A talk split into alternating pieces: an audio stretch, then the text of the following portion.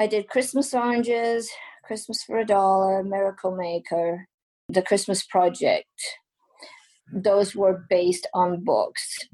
The voice you just heard belongs to Sally Meyer, who met with me over Zoom in the stay at home quarantine of April 2020 to talk about getting her creative juice back, writing screenplays versus writing novels, adapting narrative fiction for the screen, and more. I'm your host, Liz Christensen, and it's all in the telling.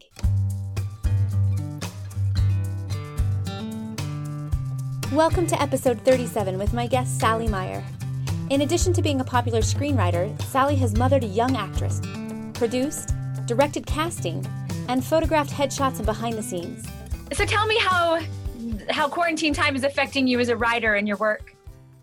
At first, it was difficult. I had too much time on my hands, and I didn't have the.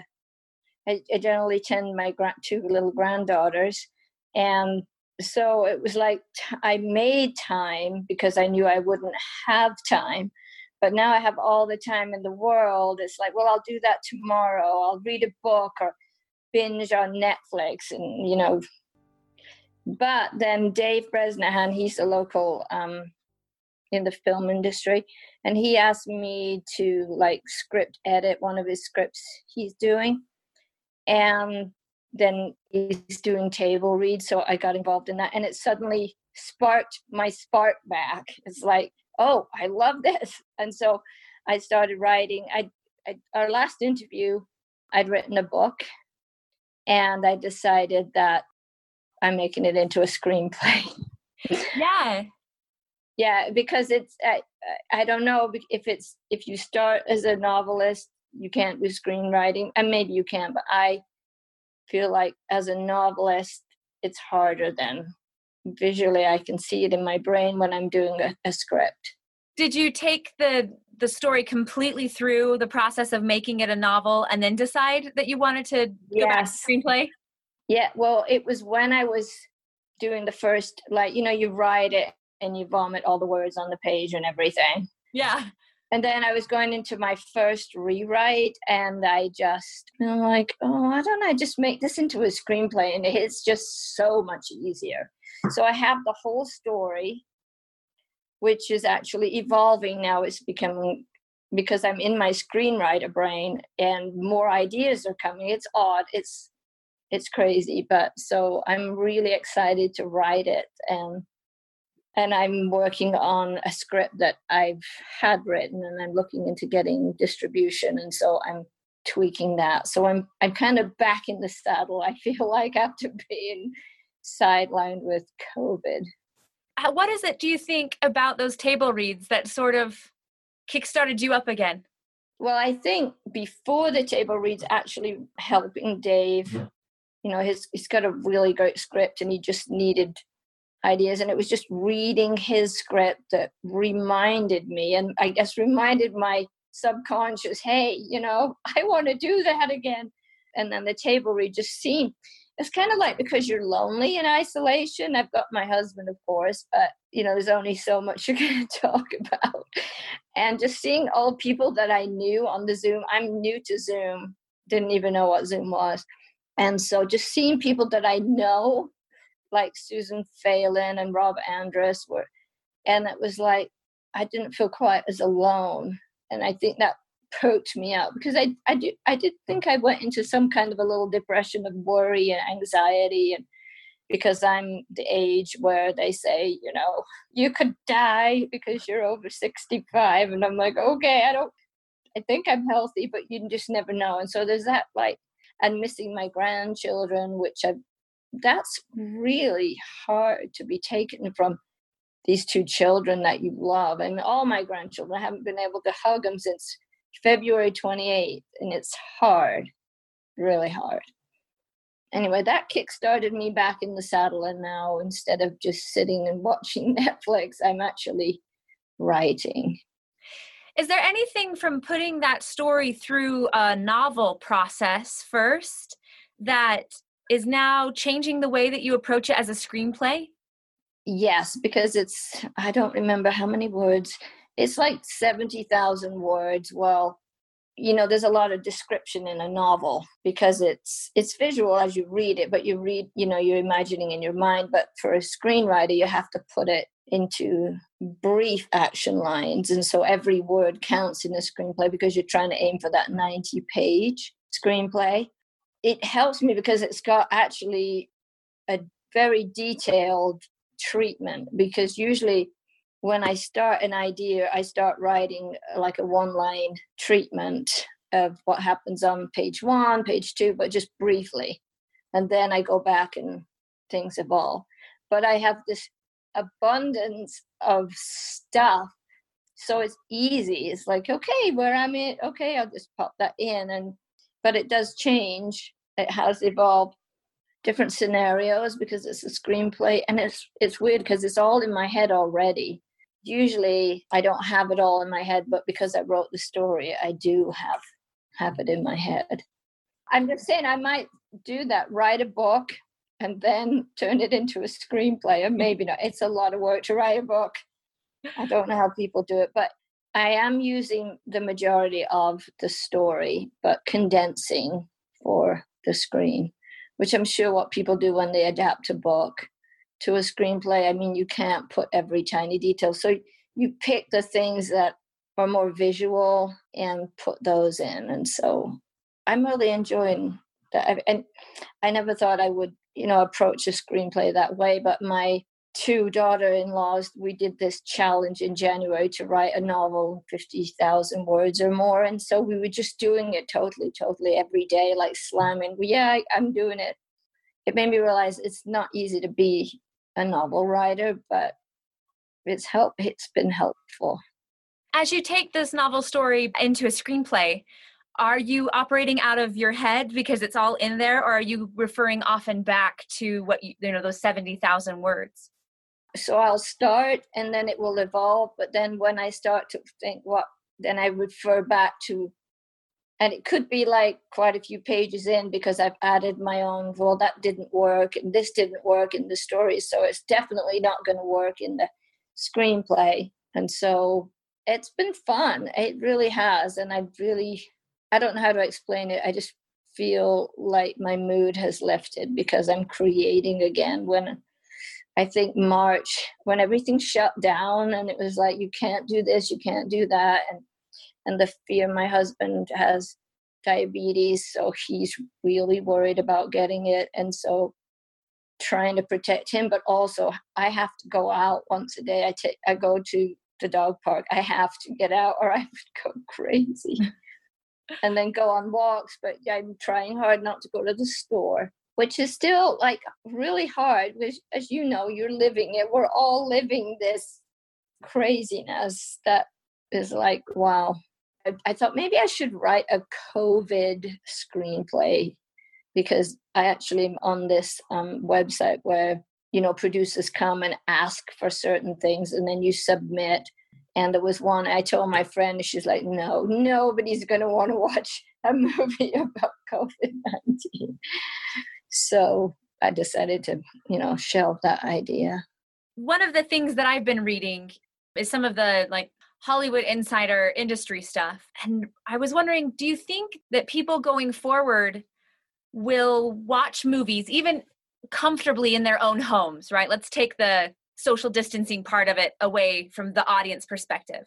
Um, okay. But do you think there's any part of going forward where you, as a writer or a storyteller, are going to have to be conscious of adding things into your character's psyche because this moment has kind of imprinted that for us as audience like like characters washing hands or like coughing. Right.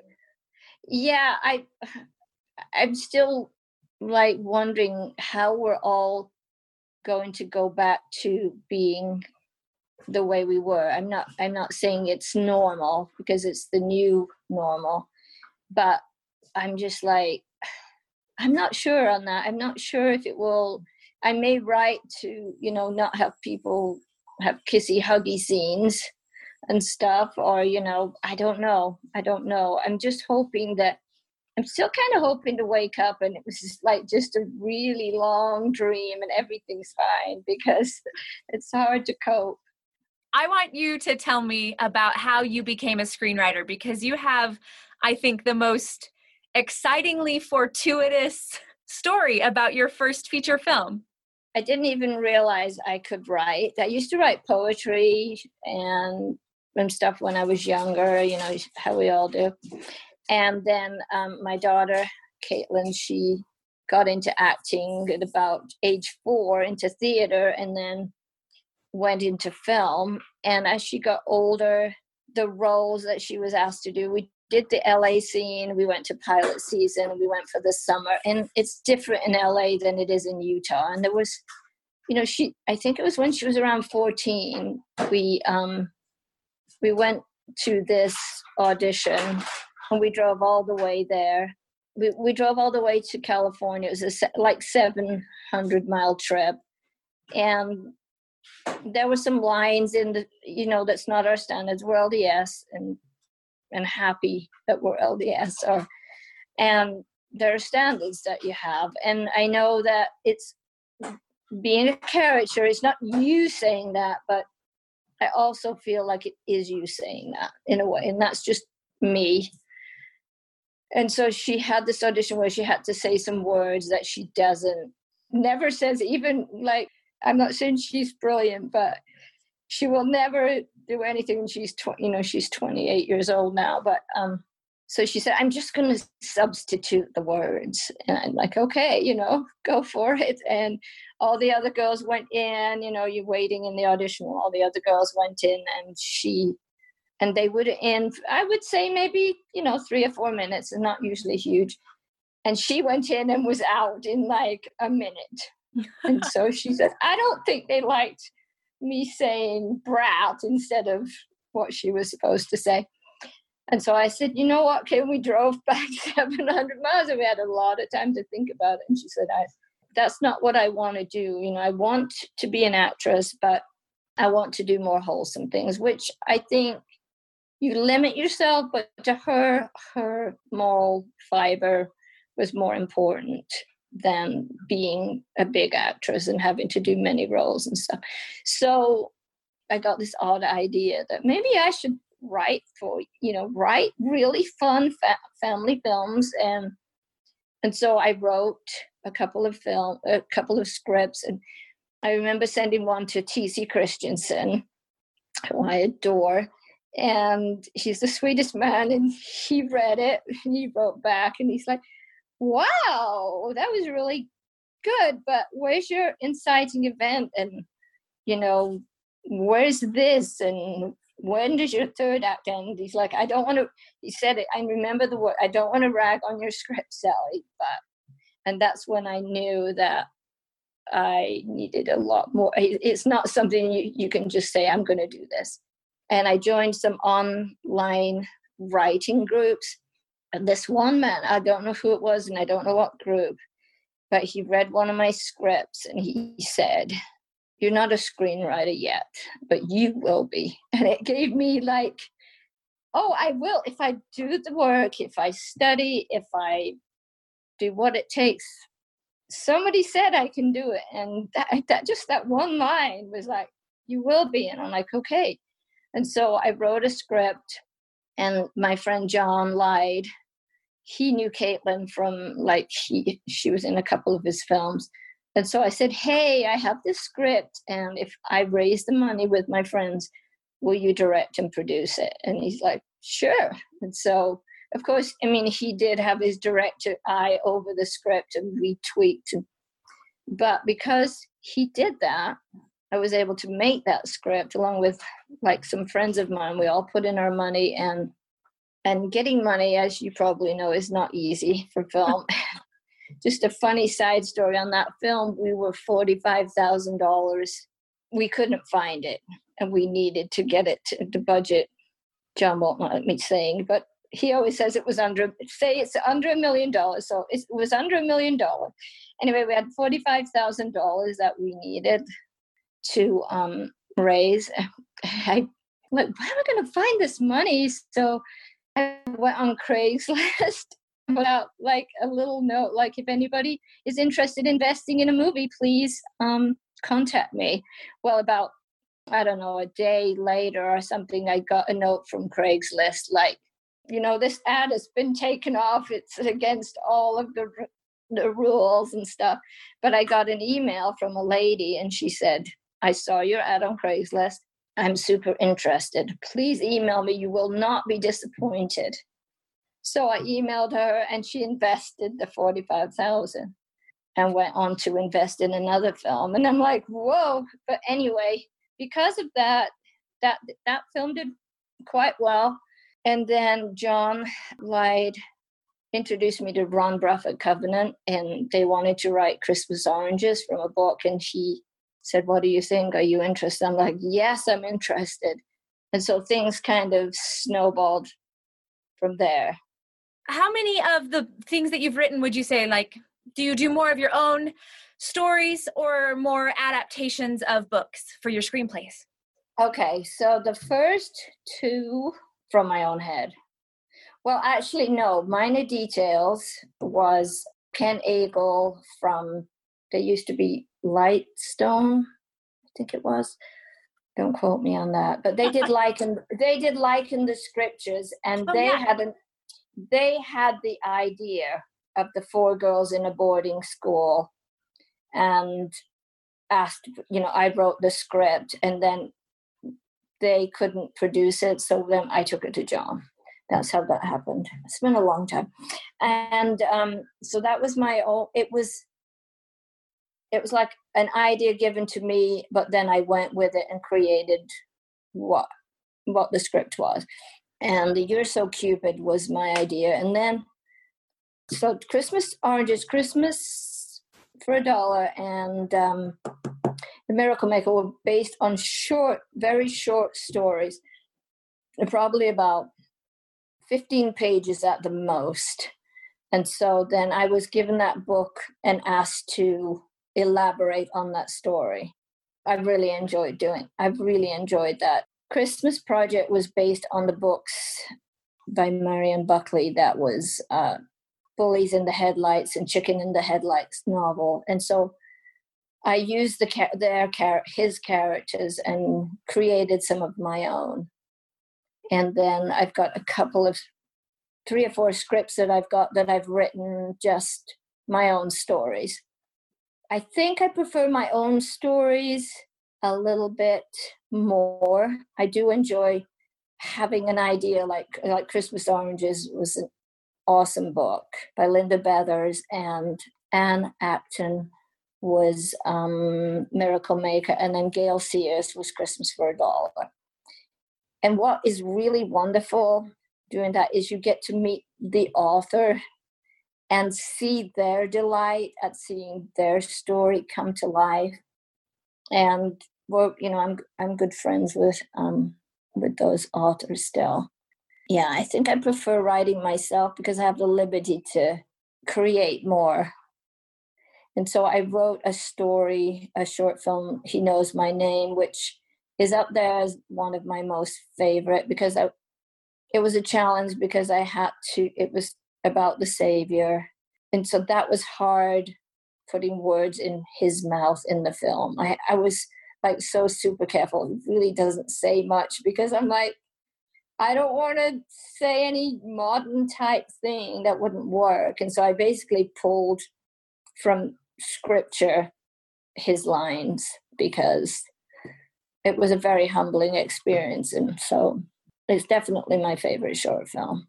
When you're adapting, particularly from a short story to a screenplay, and maybe this is an oversimplified question, but are you generally expanding because you are thinking of adding characters, or are you expanding thinking from a plot perspective first? Like, I need this much stuff to happen, and so I'm going to introduce some new people to help make it happen. Yes, exactly. You have to have a beginning, middle, and end. So you you know you in the story like Christmas Oranges, you know you have your orphan girl, and then at the end they peel the oranges and share it. So you've got, and in the book it's a short story, so it happens quickly, but you can't do that. So I had to think I need to create something different to further the plot. So in Christmas Oranges, for instance, in the movie, there was a man who delivered the oranges every year. So I made him the brother of the owner of the orphanage. And then they had their backstory of, you know, why the orphanage guy was mean and why the brother was kind and and brought it back to their backstory when they were young they were also in an orphanage and mr crampton the mean guy he was not a rule follower in the audience in the orphanage when he was a little boy. And so he got serious punishments. And so he was a rule follower. So i made i wanted people to know why he was like we must follow the rules. And in his ways protecting the children because of what he did as a child. And so we had that backstory.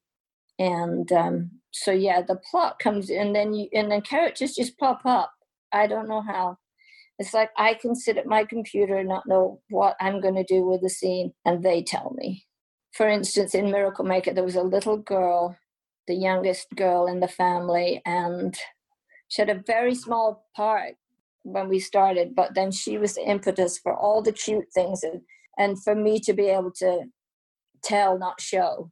Because you do have to do that sometimes in, in a screenplay. You're not supposed to. But she could give the audience information I wanted them to know, but in a cute way so it doesn't look like you're you're just telling the audience, hey, this happened. And so she grew to be a, a, much bigger character, and she would not stop until she got everything in her in her words. So and so I, I, really think it is to, good to have that short story or that really good idea, which I have a hard time coming up with a really good idea. So for those books, or those films that were made from books, the idea was presented to me, and I was able to just embellish it. So I'm grateful for that because I had amazing stories to start with, and I just had to add to it. When you're writing a screenplay, obviously, when you think it's done or ready to give, you know, to producer, director, whatever, there's still writing that happens. So, tell yes. me about your rewrites. Okay, I love rewrites, and in fact, I'm after this, I'm gonna I'm pitching a script and so I'm going to go through and rewrite a little bit just to make sure I've covered all my bases and etc. But yes, it's an interesting relationship between writer and director because as a writer you feel like it's mine but it isn't yours because I guess it's like a plant it's not finished growing it's a seedling but then you have to give it to someone else and say, hey, now I need your magic to make it come to life. But sometimes it's hard because you're like, they'll say, well, this has to be cut. And you're like, no, no, no, you can't cut that character. I love her. I love him. He's great and he's funny. No, he has to go. And so it's kind of, I've learned, and I, I learned that from TC too. He he's like once you hand it to the director the writer takes a back seat which is hard for me but over the years i've learned that they know more than i do in that aspect there's a lot of rewriting and i do not mind rewriting. In fact i welcome somebody saying man that doesn't work. How about if you did this? And I'm like why didn't i? It's crystal clear. Why didn't i do that? And i love to do that. I love to get that feedback.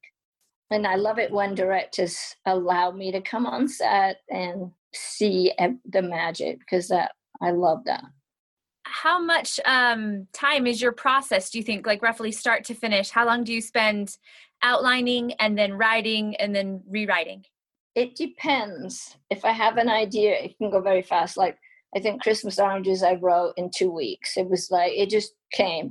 Uh, my mother had passed away about a month before that, and I wasn't really sure if I wanted to take the job. I was really mourning for her. But I really think she was right there with me.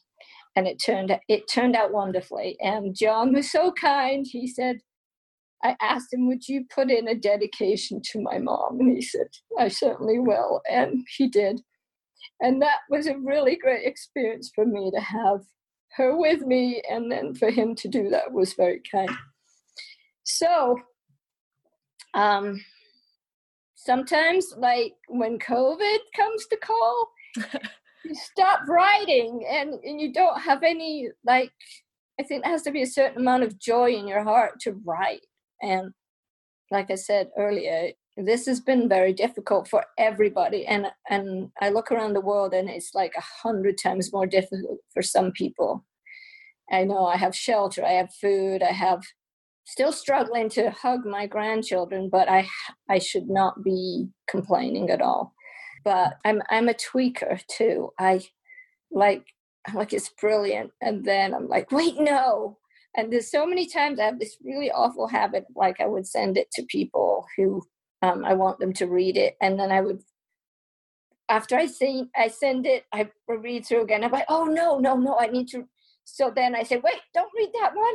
Wait, I've got another one coming in a couple of hours, and then I send that off. But so I tend to. It's like with anything, you just keep fussing with it, and it comes to a point where you have to say it's done, it's ready to send to somebody else to give it to them and let them say, well, this can change, and then happy to write the changes and stuff. What's the hardest part of not the writing, but the business aspect of being a screenwriter? Getting paid what you're worth. because, like, if I was a WGA writer, the least amount I could get would be 30 times more than I do get. And so you have to say, okay, what other fringe benefits are there besides getting paid a decent fee for your script? And for me, luckily being in Utah, the fringe benefits of me is people will ask me to help cast the extras or something like that. And that is something I love doing. And so it's like, okay, well, I'm not getting that, but I'm getting all this joy. Yeah, you say um, being in Utah is be- because it's an independent film um, right. economy. I think so. I I just feel like because I know so many people in the industry that I can say, hey, you know, I'd really love to come on set and do behind the scene photos. You don't have to pay me, just allow me to be there because it's like everybody who is in film and you yourself are in film know the magical moments from starting the film to ending it. You become a family and you just there's just something. I mean you can drive home and be like oh man i wonder what happened the rest of you know in the rest of the world because i'm in this world of creating. So to me that's a fringe benefit. I may not make what i would love to make but i'm getting things that are not monetary value but for me for my soul and for and just to make new friends i've made so many new friends or now are old dear friends from doing extra work and casting them and stuff.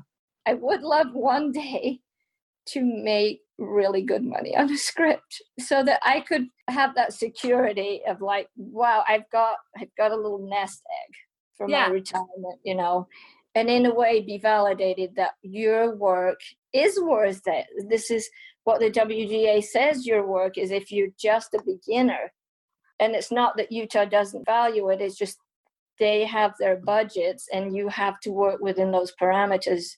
Or you don't work. It's like okay we love your script but we can't afford to make it if you get paid wga rates. We just that's half the budget you know? Yeah. So i don't have any regrets of anything that i've done anything that i've earned how did you get started your behind the scenes photography is beautiful how did you get started in doing that well, I've always been a photographer ever since I came to America and, you know, got a camera. I mean, it, we grew up in England, we're poor, I never had a camera.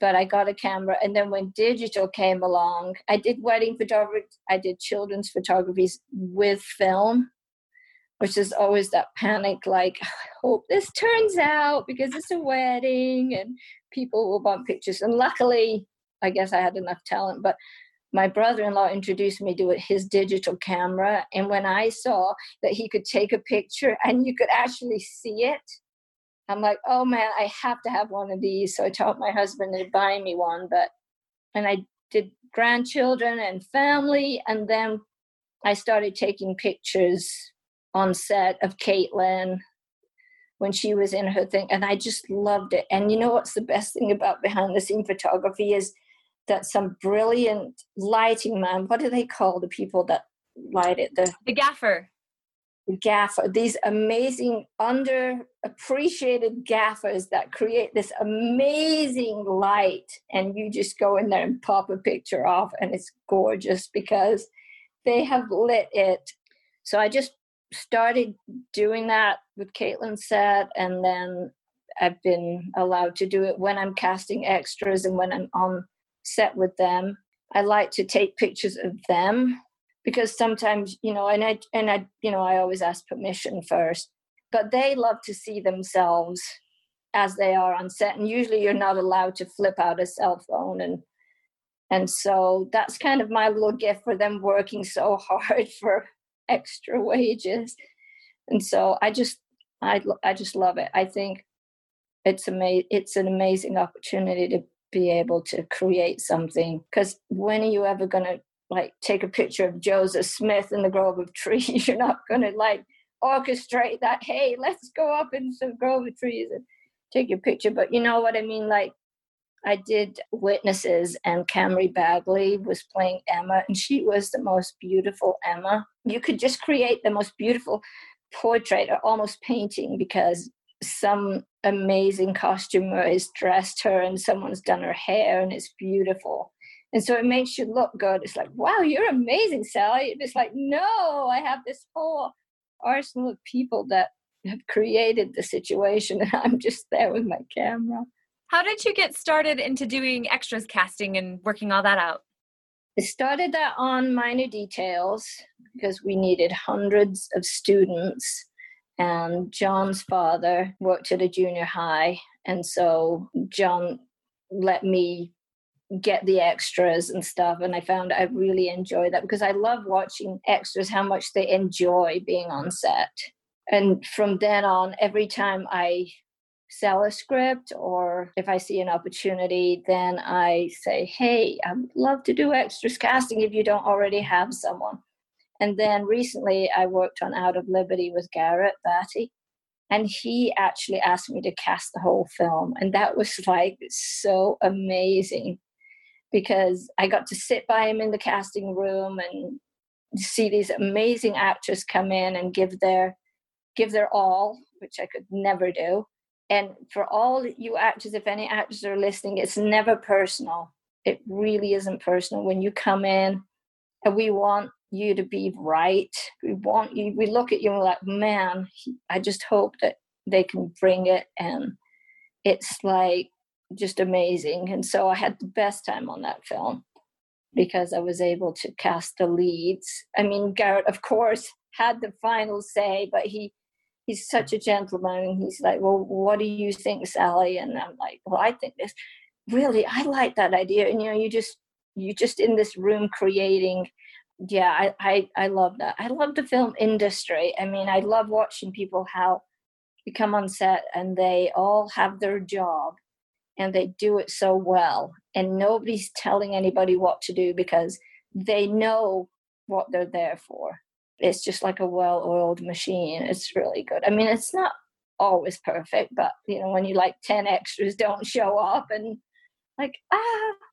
But generally it's it's great. I love it. What do you have for your goals going forward? Like uh, what kind of bucket list things have you got your eye on in terms of writing and film work I have a few scripts. I really like to write for older people.